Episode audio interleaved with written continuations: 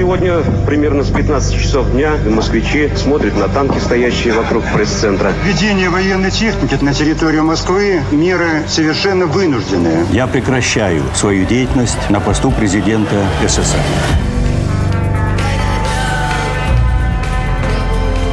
Тридцать лет без СССР. Мой 1991 год. Я думаю, что самое главное, что ускорило распад Советского Союза, это то, что тогда называлось гласностью, политикой гласностью, когда вдруг стали говорить правду. Сделать правильный выбор – одно из главных испытаний в жизни. Жениться или не жениться, пойти работать или учиться, позвонить или дождаться звонка, сказать или промолчать, уйти или остаться. Да в конце концов, чай или кофе – Каждый день требует ответа и маленького, крошечного, но решения. А так хочется плыть по течению. Это подкаст «30 лет без СССР», где мы рассказываем о людях, которые родились в Советском Союзе, но жить им пришлось уже в другой стране. Герой нового выпуска Константин Косачев, вице-спикер Совета Федерации, дипломат и политик. Он родился в дипломатической семье. Первые семь лет своей жизни провел в Швеции вместе с родителями. После школы поступил в МГИМО. Хотел осуществить на тот момент детскую мечту – выучить шведский и вернуться в страну детства. Так дипломатия стала делом его жизни, а институт открыл новый взрослый мир – я попал в весьма скучную консервативную среду. Это был факультет международных отношений, Института международных отношений, который готовил непосредственно дипломатов. Были и другие, скажем так, более вольные факультеты. Факультет журналистики, юридический факультет, факультет экономических отношений. Они даже располагались в других зданиях. А вот мы были такой строгой, выставленной на серьезную работу косточкой. И, среди прочего, на моем курсе среди 120 студентов моего курса, там половина Восток, половина Запад, это в зависимости от языков, было всего три девушки на 120 парней. Это было довольно пуританское такое воспитание, самые веселые студенческие годы. Вот у меня прошли в абсолютно мужском коллективе, приближенном к казарменным условиям с точки зрения общения друг с другом. Ну и плюс это была такая весьма жесткая, сейчас бы я сказал, неприятная атмосфера, когда над всем давлела парторганизация, нужно было вести себя соответствующим образом. Нас, разумеется, готовили к тому, чтобы мы были устойчивы к каким-то был соблазнам, чтобы мы не позволяли себе никакого вольнодумства. Вот, знаете, сейчас тоже об этом, наверное, смешно вспоминать. У меня был английский и шведский язык, оба первые. Но специализация была связана со скандинавистикой. И, среди прочего, разумеется, мы читали шведские газеты. Это вот в такое самое тяжелое время застоя, там 81 82 83 год. И до третьего курса включительно, нам давали исключительно газету шведских коммунистов. Причем таких коммунистов довольно ортодоксальных, которые даже в парламенте были не представлены, которые находились на содержании у Коммунистической партии Советского Союза. Ну и там все было написано примерно как в газете «Правда». Но на шведском языке. Это мы читали, что называется, в оригинале. На четвертом курсе нам стали позволять заходить в специальную комнату МГИМО, где уже можно было почитать так называемые буржуазные газеты. Ну, газеты, которые были нормальными газетами для шведского читателя. Но что интересно, в этих газетах кем-то до нас были вырезаны все статьи, которые либо касались оценки ситуации в Советском Союзе, либо как-то еще затрагивали нашу идеологическую девственность скажем так. И вот мы читали газеты, где можно было рассмотреть, я не знаю, там картинки про то, как вот выглядят улицы Стокгольма, что-то там из области новостей про Ближний Восток, пожалуйста, да, или про Соединенные Штаты Америки, но ничего о Советском Союзе. И только на пятом моем последнем курсе нам разрешили заходить в еще более закрытую комнату, такой спецхран, и давали нам читать так называемые гайки. Что это было? Оказалось, что э, кто-то до нас вот эту газету еще не порченную просматривал и на всех статьях, которые подлежало вырезать, ставил такой вот шестигранник, печать шестигранник, мы его называли гайкой, которая подлежала изъятию. И они складывались в отдельную папочку, и вот только на пятом курсе нам под роспись давали эту папочку, где были вот эти статьи из шведских газет с гайкой. Ну, где было написано, что у нас там, предположим, дряхлый э, генеральный секретарь Коммунистической партии Советского Союза, или что у нас дефицит продуктов, или что мы творим какие-то там безобразия в Афганистане, предположим. Вот это все только на пятом курсе и под э, такой вот э, шепоток преподавателей там читайте, но никому не рассказывайте. Вот такая атмосфера была в нашем институте. Может быть, сейчас это трудно представить. Хотя при этом само по себе образование было достаточно идеологизированным. Ну, скажем, у меня было, я об этом с благодарностью вспоминаю, семь различных курсов истории. Вроде бы здорово. Но среди этих историй семи была история КПСС, история коммунистического и рабочего движения в Европе, история коммунистического и рабочего движения в Скандинавии – история коммунистического и рабочего движения в Швеции, потому что у меня была специализация Швеции. Вот это все вот из семи курсов истории, на которые уходило по году на каждый. Четыре вот были связаны с абсолютно идеологическими сюжетами. Ну плюс, конечно, была история Советского Союза, которая тоже состояла из понятно чего. А читая эти самые статьи зарубежные, у вас не возникало вопросов к Советскому Союзу? Ну, сейчас уже можно в этом признаваться. Они у меня возникли гораздо раньше. Они у меня возникли тогда, когда я впервые прочитал «Архипелаг ГУЛАГ» Солженицына. Я прочитал его еще в школе. Я уж не знаю сейчас, как это было, потому что мой отец за границы привозил так называемый сам издат, литературу, которая описывала реальные события в нашей стране. Они были все заперты в шкафах каких-то.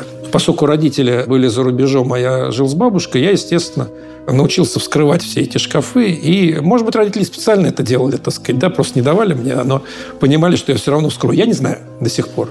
Но я еще старшеклассником прочитал очень много я прочитал очень много того, что сейчас, э, может быть, даже и крамольным, мне кажется, но тогда это было сотрясением первооснов. И, признаюсь откровенно, я довольно рано научился скрывать свои чувства и эмоции по поводу происходящего в нашей стране. Но то, что в нашей стране происходило, я знал задолго до того, как мне стали показывать эти гайки. Наверное, у меня отношение к происходящему в нашей стране во многом формировалось через то, что я видел, если не сам, то глазами своих родителей. Все-таки фотографии были, книги был, был какой-то выход в окружающий мир за пределы Советского Союза, который мне позволял ну, составлять более объективную картинку происходящего, хотя и удерживать ее в себе. Я не стыжусь этого. Я не стыжусь того, что в какой-то момент совершенно точно приходилось мысли прятать, потому что страна была совершенно другой, и уезжать я никогда не планировал.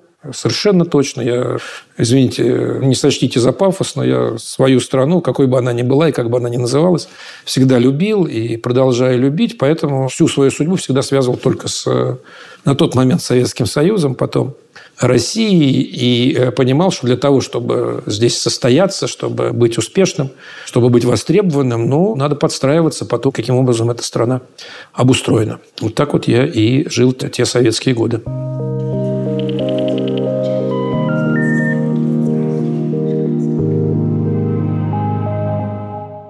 Забота о человеке, его нуждах и потребностях – главная цель экономической политики партии. И мы знаем – что, несмотря на трудности, на различные непростые проблемы, возникающие при нашем движении вперед, несмотря на все повседневные заботы, эта политика партии притворяется в жизнь. Она реализуется последовательно и неуклонно, шаг за шагом, день за днем. Нам преподавали, предположим, в институте политэкономию капитализма, которая была основана на теории Маркса. Можно спорить, насколько она оказалась удачной или неудачной, но, в принципе, капитал Маркса считается реальным, научным, серьезным трудом. Это общепризнанная тема. И наука политэкономии капитализма, тем не менее, для меня выглядела как наука. Параллельно нам преподавали политэкономию социализма. Если в политэкономии капитализма там были черным в учебнике выделены какие-то законы, по которым развивается капиталистическая система, деньги, товар, деньги или что-то еще, политэкономия социализма, ну, вы знаете, у любого думающего человека ничего, кроме усмешки, не вызывала. Потому что в качестве выделенного жирным шрифтом закона писались фразы типа «высшим законом там, социалистической экономики является удовлетворение потребностей трудящихся». Ну, ну, это лозунг, да, это никак нельзя назвать законом или наукой или чем-то еще. Вот из этого состояла политэкономия социализма. Еще раз повторю, если там у человека мозги были на месте, было очень легко обнаружить, что это, мягко скажем, туфта. Так мы к этому относились, в этом не было какого-то там чрезвычайного подвига, там, смелости какой-то интеллектуальной. Ну, все же было достаточно очевидно. Я вот, скажем, на пятом курсе вступил в КПСС. В 83-м кандидат в КПСС, там годичный срок, и в 84 году я вступил в КПСС. Почему я это сделал? Ну, совершенно точно во мне не было никаких иллюзий относительно характера Коммунистической партии Советского Союза, но я прекрасно понимал, что уж если я выбрал себе стезю дипломата, стезю международника, политическую карьеру, в ней невозможно не быть партийным. И это был для меня ну, кто-то скажет плохом, я считаю, что в самом нормальном, обычном человеческом смысле карьерный поступок. Я через это, это был один из элементов реализации моих карьерных амбиций. Я хотел состояться как дипломат, я хотел вырасти, я хотел быть заметным, востребованным. И вот поэтому я вступал в КПСС, но я, откровенно говорю, я никогда не считал, что это вот соответствует моим внутренним убеждениям. И, кстати, может быть, поэтому я всего лишь через 7 лет вышел из КПСС, вышел по своему желанию, находясь в Швеции, в командировке, и вот 20 утра, мы 19 вечером там в Стокгольме, три коллеги, тогда еще молодых и горячих, но мне на этот момент было 28 лет, мы собрались, мы обсудили ситуацию, и мы все трое решили, что мы выходим из КПСС. С утра еще раз поинтересовались друг у друга, не остыли ли наши эмоции. Нет, не остыли, и мы втроем пришли к секретарю порткома посольства Советского Союза в Швеции и положили наше заявление о выходе из КПСС на стол. Ну, это единственное, что мы могли в этой ситуации сделать. Мы находились далеко от нашей страны. Наверное, если бы я был в Москве, я бы пошел на какие-нибудь баррикады, не знаю. В общем, для меня это было бы абсолютно естественно. Находясь за границей, единственное, что я мог сделать, я мог вот таким образом выразить свое отношение к происходящему. Секретарь парткома посмотрел на нас с большим удивлением и, полагая, что он гораздо более дальновидный и опытный, сказал нам, эх, ребят, торопитесь, жизнь свою губите. Мы, к счастью, его не послушались, мы оставили эти заявления у него на столе. Я не знаю дальнейшую судьбу этих заявлений, потому что потом страна разваливалась очень быстро, и КПСС как партия развалилась очень быстро. Здравствуйте, товарищи. Указ вице-президента СССР. В связи с невозможностью по состоянию здоровья исполнения Горбачевым Михаилом Сергеевичем своих обязанностей президента СССР на основании статьи 127.7 Конституции СССР вступил в исполнение обязанностей президента СССР с 19 августа 1991 года. Вице-президент СССР Янаев. Да, политика Горбачева в чем-то этот распад ускорила. Я думаю, что самое главное, что ускорило распад Советского Союза, это то, что тогда называлось гласностью, политикой гласностью, когда вдруг стали говорить правду, когда стали называть вещи своими именами, в части касающейся нашей истории, и в части касающейся современного момента. И, конечно, уже очень у многих людей наступление эпохи правды раскачало дополнительно ситуацию. Это правда. Но это вопрос ускорения тех или иных процессов, а не ответственности за них. Э, процессы были, на мой взгляд, объективные. Э, Михаил Сергеевич, конечно, во многом ошибался. Он э, действовал по наитию. Никто тогда не имел опыта реформирования страны с 70-летием однопартийной системы и лжи по любому поводу. Конечно, сейчас ретроспективно, наверное, хотелось бы, чтобы многое было сделано по-другому и без таких потрясений для нашей страны, и без кровопролития, которое, увы, произошло и без того, что потом уже происходило, еще лет 10 сотрясало нашу страну, уже Российскую Федерацию. После распада Советского Союза многое можно было сделать по-другому. Но, на мой взгляд, Михаил Сергеевич Горбачев выполнил очень важную миссию. И то, что мы сейчас являемся современной страной, развивающейся, в хорошем смысле слова, открытой, со своими проблемами, разумеется, но это заслуга всех, без исключения руководителей, начиная с Михаила Сергеевича Горбачева.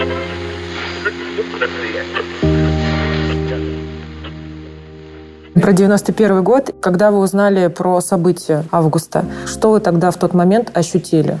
Конечно, было понятно фальш происходящего. У меня ни секунды не возникло мысли о том, что действительно там Горбачев мог заболеть. ГКЧП был единственным вариантом ответа на эти события. Но это было слишком очевидно, была эта ложь.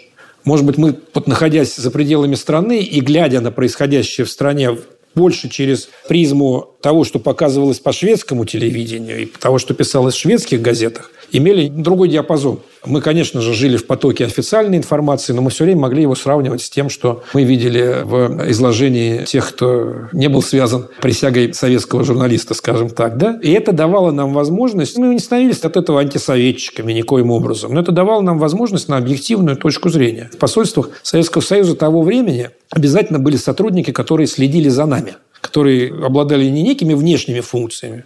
И более того, мы их почти всех знали.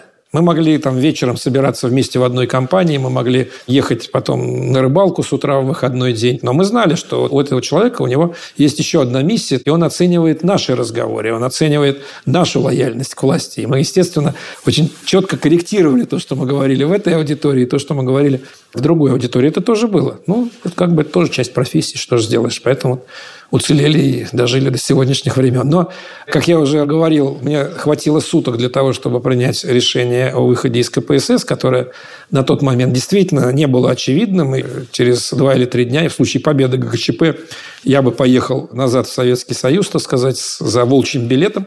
Уж не знаю, в какой форме, но совершенно точно поехал бы.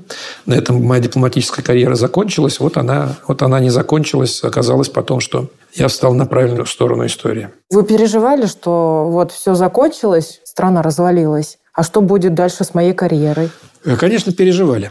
В декабре 91 года, 15 декабря, родился мой сын. Напомню, 8 декабря была Беловежская пуща, 30 декабря отрекся от своего поста Михаил Сергеевич Горбачев и был спущен советский флаг над Кремлем. Вот посередине между этими двумя событиями родился мой сын там, в Стокгольме. Проходит 14 лет. Мы уже давно здесь, в России, и приходит пора ему получать паспорт. Он обычный российский школьник. И мы лезем в наши архивы за его свидетельством о рождении, потому что его нужно получить при предъявлении паспорта. А свидетельство о рождении, естественно, выписывалось у нас там в посольстве, в консульском отделе в 91 году.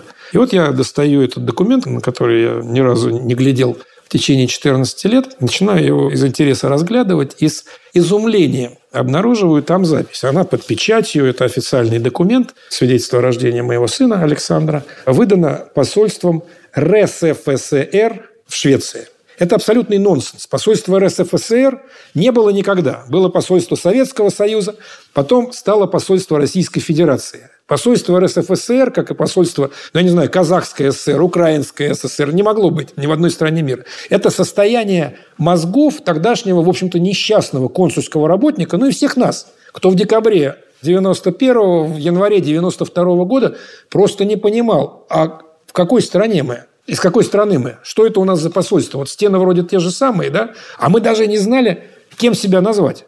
Мы советские или мы российские? Нам еще никаких инструкций даже не пришло. И вот человеку пришлось в этот момент определяться, что называется, ручкой, пером, так сказать, и писать чего-то. И вот он, посмотрев, видимо, в потолок, написал посольство РСФСР. Швеции довольно комичный эпизод. Я, увидев это, с ужасом подумал, сейчас, не дай бог, в нашем отделении, я не, тогда милиция еще была, отделение милиции, кто-то придерется и скажет, ну это же не документ. Такого нету. Конечно, было страшно и за личную судьбу, потому что зарплату-то нам часто задерживали. Не было денег, их просто не перечисляли из Москвы. И были текущие расходы, когда мы уже останавливали машины, у нас не было, как у учреждения, не было денег на то, чтобы заправить бензином машины, хотя и довольно короткое время. Я признаюсь, что довольно быстро это наладилось и заработало, ну, там, 5-6 месяцев трясло, когда мы не знали, перечислят деньги на содержание посольства, получим мы зарплату или не получим. А это миф, что советские дипломаты получали большие деньги. Получали деньги мизерные, экономили на валюте везде. И если дипломаты где-то и обеспечивали себе хорошую жизнь, то только уж, простите, за счет того, чтобы привезти из-за рубежа что-то ликвидное и здесь продать. Это могли быть предметы одежды. Вот на последнем этапе это были,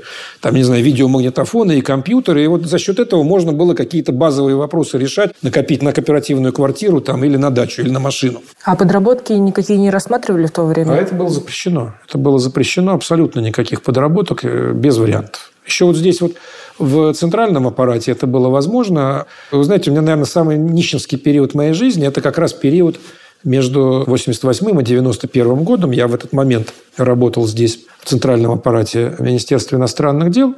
И тогда зарплату, которую нам выплачивали, ну, ее хватало где-то там, ну, на неделю жизни, вот не больше. Причем это включало в себя обед, принесенный из дома в какой-то ложке пойти в буфет и что-то купить, это тоже было позволительной роскошь. Сейчас об этом вспоминаешь, не знаешь как. Вот, а тогда это было так, а я, как сейчас помню, мы жили на Кутузовском проспекте в коммуналке с семьей в дальней части, там за метро Кутузовской уже. И мне до работы, до МИДа, до Смоленки таким очень быстрым темпом в одном направлении надо было идти 35 минут. И я ходил пешком годами, зимой, так сказать, в дождь. Причем, вы знаете, э, это частично, может быть, себя утешал тем, что это хороший эмоцион. Я реально экономил на метро. Это вот был тогдашний МИД, потому что это было еще каким-то дополнительным подспорьем к семейному бюджету.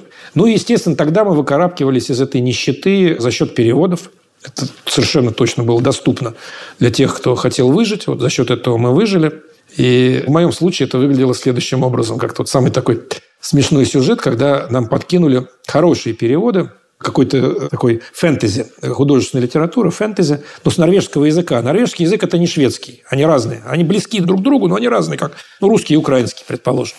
Деваться некуда, других подработок нету. Мы там с моим другом берем по такой книжке, так сказать, надо перевести там в установленные сроки. И выглядело это так. Я в 6 вечера заканчивал работу, шел 35 минут пешком, приходил, дочке в этот момент год или полтора. Жену отпускал в мединститут. Она училась на вечернем отделении. Я перехватывал ребенка. Жена уезжала учиться в мединститут. Я брал коляску, шел на улицу. С одной стороны у меня э, вот эта книжка норвежская, причем нет никакой возможности еще взять словарь, поэтому приходилось какие-то слова, так сказать, фантазировать, скажем, мягко. И в другой руке у меня диктофон. И вот я пузом толкаю коляску, книжка и диктофон. И я сколько могу, там час-два, я все это начитываю просто. Потом жена возвращается там где-то там в 11-12 ночи из мединститута и э, садится, тогда уже какой-то был там элементарный у нас там аппарат для печатания, и садится расшифровывать этот диктофон, мой голос, и э, набивать тексты. Это, конечно, тяжелейшее было время. И в случае с этой норвежской книгой она у меня до сих пор лежит. Даже там написано, что перевел Косачев, хотя это, я думаю, что это все пиратское совершенно было дело и нарушение всех возможных авторских прав, даже страшно интересоваться. Самое обидное, что нас примерно в три раза после этого еще и надули, то есть заплатили еще в три раза меньше. То есть сумма, которую обещали, это было обидно до слез, но тоже было спасением в той тяжелой жизни.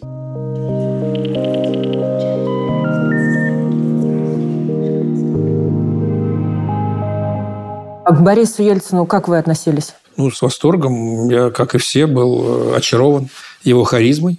И, как и все, я уже к этому моменту устал от демагогии Михаила Сергеевича Горбачева. Уж будем называть вещи своими именами. Он очень много говорил, и он говорил достаточно складно, но ситуация эта в стране не улучшалась. Она, наоборот, деградировала.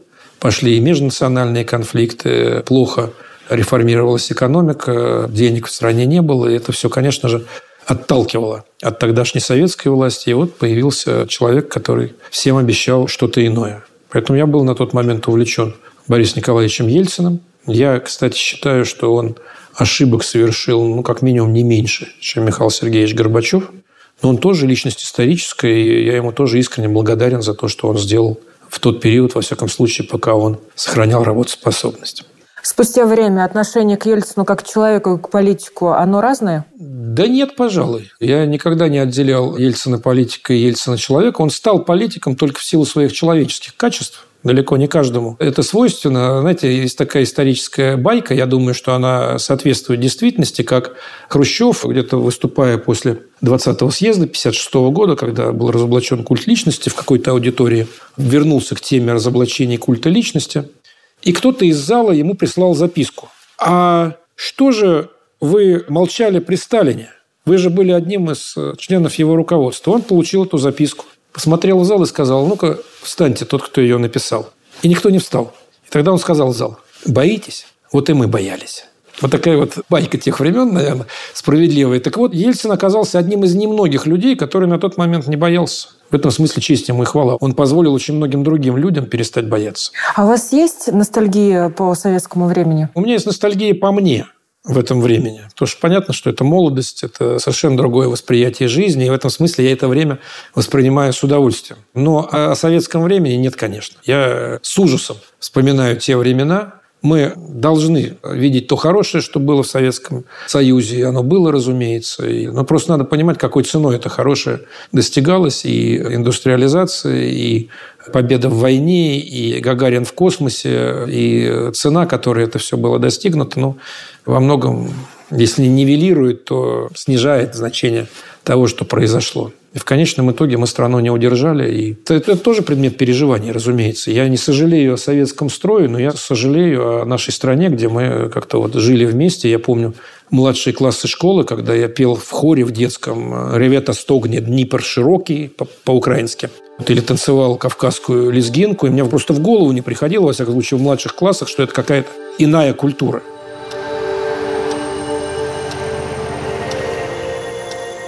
Что значит свобода лично для вас? Самое лучшее описание, которое я встретил, это не мое выражение, это, по-моему, Руссо. Но фраза звучит примерно так. Я всегда думал, что свобода заключается в том, чтобы делать то, что ты хочешь делать. На самом деле свобода заключается в том, чтобы не делать того, что ты не хочешь делать. Мне очень нравится это описание, и я э, свое мироощущение достаточно близко позиционирую к этой фразе. Свобода – это не делать то, что ты не хочешь делать. И в этом смысле я не могу сказать, что я абсолютно свободный человек. Я нахожусь э, в системе координат, я нахожусь в определенной политической системе, у меня есть свои должностные обязанности, и я работаю в коллективе. Это нормальная история, это не значит... Это применимо абсолютно к любой другой стране. Если уж ты находишься в какой-то системе координат, если ты невольный художник, да, вот, ты все равно э, соподчиняешь свои желания, свое мировосприятие коллективному. И либо ты остаешься в этой системе координат, либо ты должен из нее уйти. Я остаюсь в своей системе координат, это мой осознанный выбор, и в этом смысле, конечно же, я не могу назвать себя абсолютно свободным человеком. И я хотел бы им стать однажды, но, наверное, это произойдет только на пенсии.